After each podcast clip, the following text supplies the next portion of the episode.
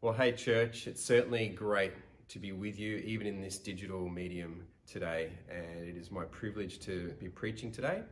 And I'm going to reiterate something I sort of alluded to last time I spoke. And, and that is that as we are going through the Gospels and we're looking at the life of Jesus, it's important to know that Jesus is God. Jesus himself said it. In John 10:30, he said, I and the Father are one. In John 14 9, he says, Anyone who's seen me has seen the Father. 2 Corinthians 4, verse 4, refers to Christ, who is the image of God. Colossians 1:15, the Son is the image of the invisible God. And the scripture from Hebrews that I used last time, the Son is the radiance of God's glory and the exact representation of his being. Jesus has always revealed the heart of God. But also, it's important that we remember that God is unchanging. Malachi 3:6 says, I, the Lord, do not change. Hebrews 13:8, Jesus Christ is the same yesterday, today, and forever. So, Jesus equals God equals the same yesterday, today, and forever. And if you find something in Scripture that seems to contradict that on the surface, then it requires further examination. For example, there might be an Old Testament passage or even the book of Revelation where it appears that God or Jesus may be vengeful or angry. Well, that requires further examination, perhaps even an examination of how you read and interpret Scripture, because it is, it is not what we see in Jesus in the Gospels. Jesus is the same yesterday, today, and forever. He does not change. Otherwise, if you don't take that position, you have to reconcile that God does change. And I'm not sure if that's okay, or that some of the passages in the Old Testament are okay. For example, believing that means that we would be questioning the morality of God. And that's something I'm not interested in doing. So we can look at things in one of those three ways. It's either that we can question God's morals, or that God changes, or we re examine how we look at certain scriptures. And the scripture I'm going to read for you today um, is a, a, a fantastic passage that I believe fully has always been the heart of God and always will be. My challenge for you today, or one of them, is that Jesus didn't come to change God's mind about humanity. He actually came to change humanity's mind about God. And so, with that, I'm going to introduce the passage. I'm preaching from John 8, verses 1 to 11. This is the famous passage about the woman caught in adultery, or as it is officially known as the pericope adulterae. I practiced saying that. So this passage, passage very nearly didn't make it into the Bible. There are 1,495 Greek manuscripts uh, that include the passage or some of it, but there are 267 that don't. And these 267 are widely acknowledged as being more reliable passages. However, there are early church fathers, including Augustine, who refer to it. There are some early fathers and commentators who believe that this text was removed from early manuscripts, not because of its alleged inauthenticity, but more because people simply couldn't handle it. And that's why it was removed. That is actually my position too. But here is something uh, that Augustine actually said about this passage.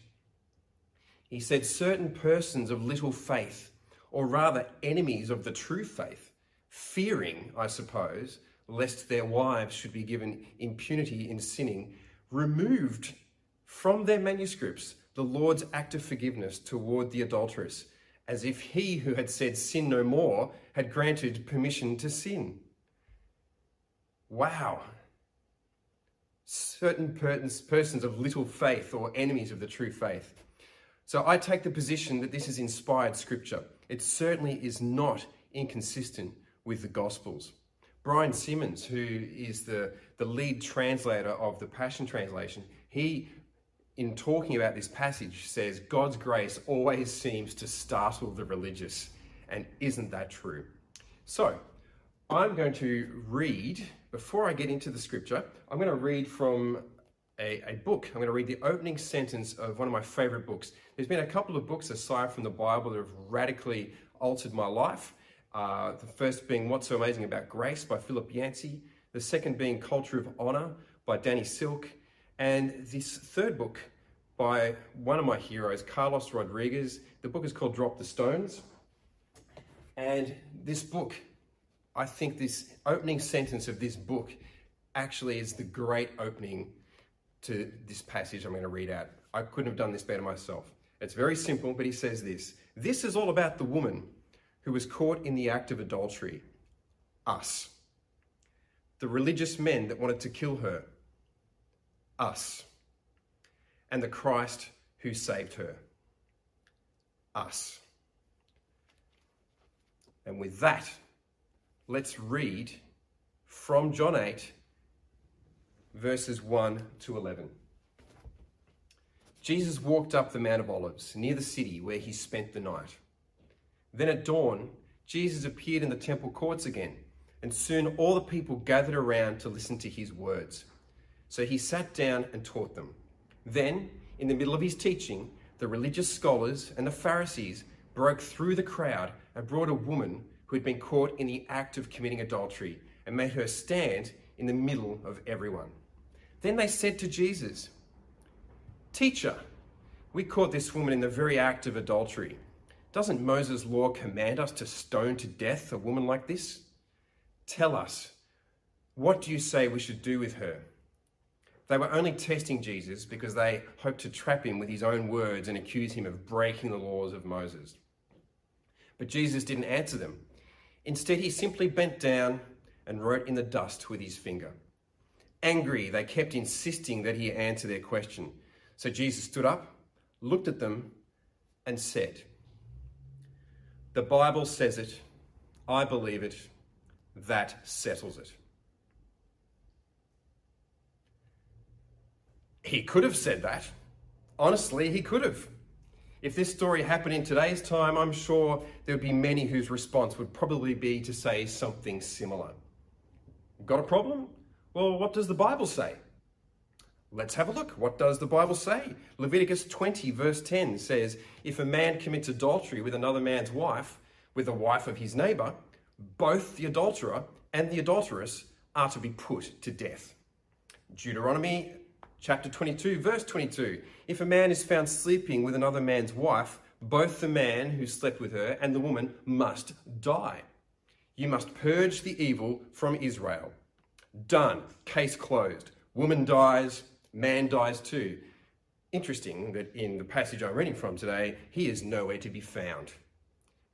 But the point being that this response, what does the Bible say, might be the heart of the religious, but thankfully, it is not the heart of God. Using Bible verses when you're judging somebody does, that, does not mean you are being Christ like. Let me say that again. Using a Bible verse when you're judging somebody does not mean you are being Christ like. There is a difference and a distinction, I believe, between being biblical and being Christ like. Stoning this woman to death was biblical, saving her life was Christ like. I think it's time we change our language from what does the Bible say to what does Jesus say? Or what's biblical to what's Christ like? Please don't assume that I have a low view of Scripture in saying this. My answer to that is that I have a high view of Christ. Let us continue with our passage with what Jesus did in that moment. So Jesus stood up and looked at them and said, Let's have the man who has never had a sinful desire throw the first stone at her. And then he bent over again and wrote some words in the dust. I get the feeling that some Christians would have a real problem with Jesus sometimes. Danny Silk, I love how he refers to it. He imagines that people would say that Jesus just released a spirit of adultery over the city, or Jesus is soft on crime. Maybe there are some who take that same position. Interesting that Jesus writes in the dirt as well. It doesn't say in John's Gospel what he wrote. We can only, we can only guess at what he wrote. But I, I do want to remind you that God has used his finger to write before. The Ten Commandments is the, an example there. But in Jeremiah 17 13, we have this very interesting verse. It says, Those who turn away from you will be written in the dust, because they have forsaken the Lord, the spring of living water. Is that a prophecy about what happened in this moment? We don't know. We can guess. But if what we do know, um, that the woman's accusers were guilty of having forsaken God, the fountain of living water, and yet they were so anxious to stone this woman to death. At the end of the day, we don't know what Jesus wrote. Perhaps he wrote their names based on that scripture. Moving on. Upon hearing that, the woman's accusers slowly left the crowd one at a time, beginning with the oldest to the youngest, with a convicted conscience. Until finally, Jesus was left alone with the woman still standing there in front of him. So he stood back up and said to her, Dear woman, where are your accusers? Is there no one here to condemn you? Looking around, she replied, I see no one, Lord. She called him Lord she knew who Jesus was. Jesus said, Then I certainly don't condemn you either. Go, and from now on be free from a life of sin. Did she sin again? Who knows? We have absolutely no idea. Michelle and I have been watching with our family, actually with our kids, uh, this wonderful series uh, that is available online. It's called The Chosen. It is a eight episode series about the life of Jesus. It goes into backstories and it is mind blowing. You can get the app. I totally recommend it. Uh, it is a fantastic series. It's beautiful. But something we've noticed from watching that is that everyone who encounters Jesus leaves that moment transformed. So, whatever happened next to this woman, there is no doubt that this woman left this encounter uncondemned.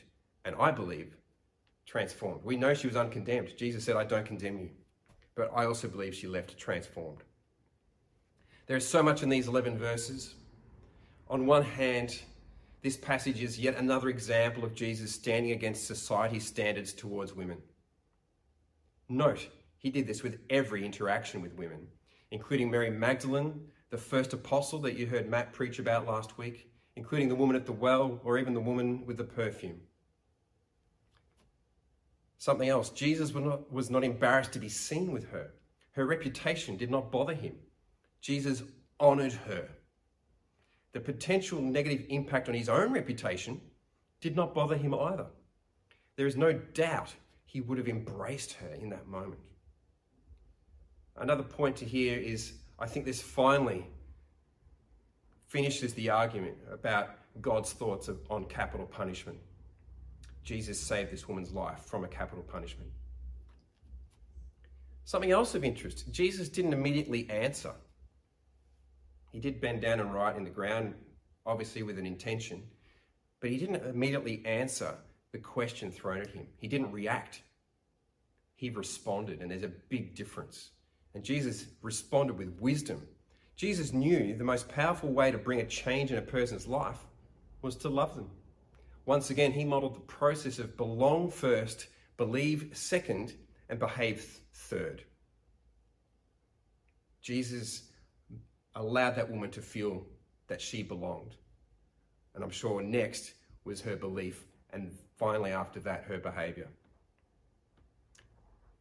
Finally, my question Who are you in this story? As I read out of Drop the Stones before, this story is about us in one of three levels. Which one are you? The Pharisee? Are you one of those who speak truth without grace?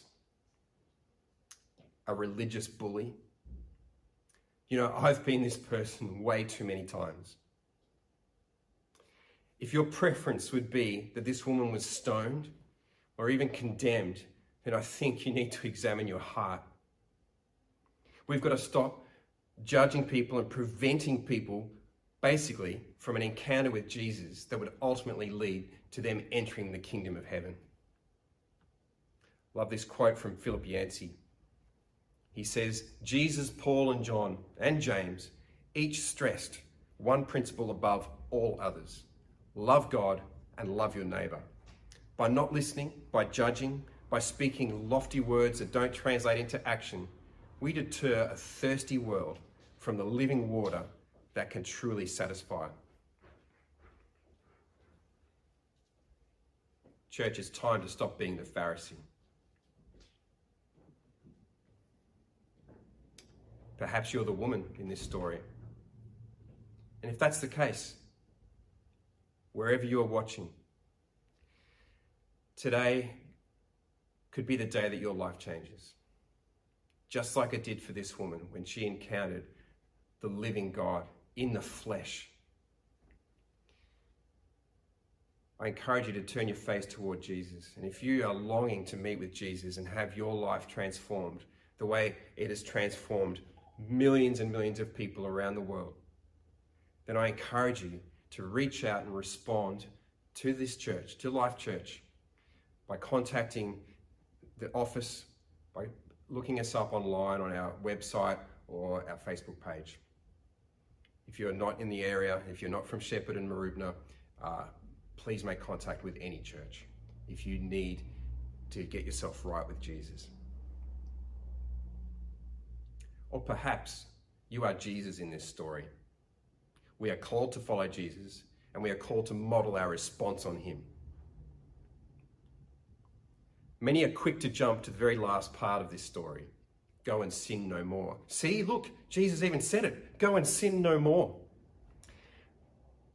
They often forget a few things, and I'll finish here.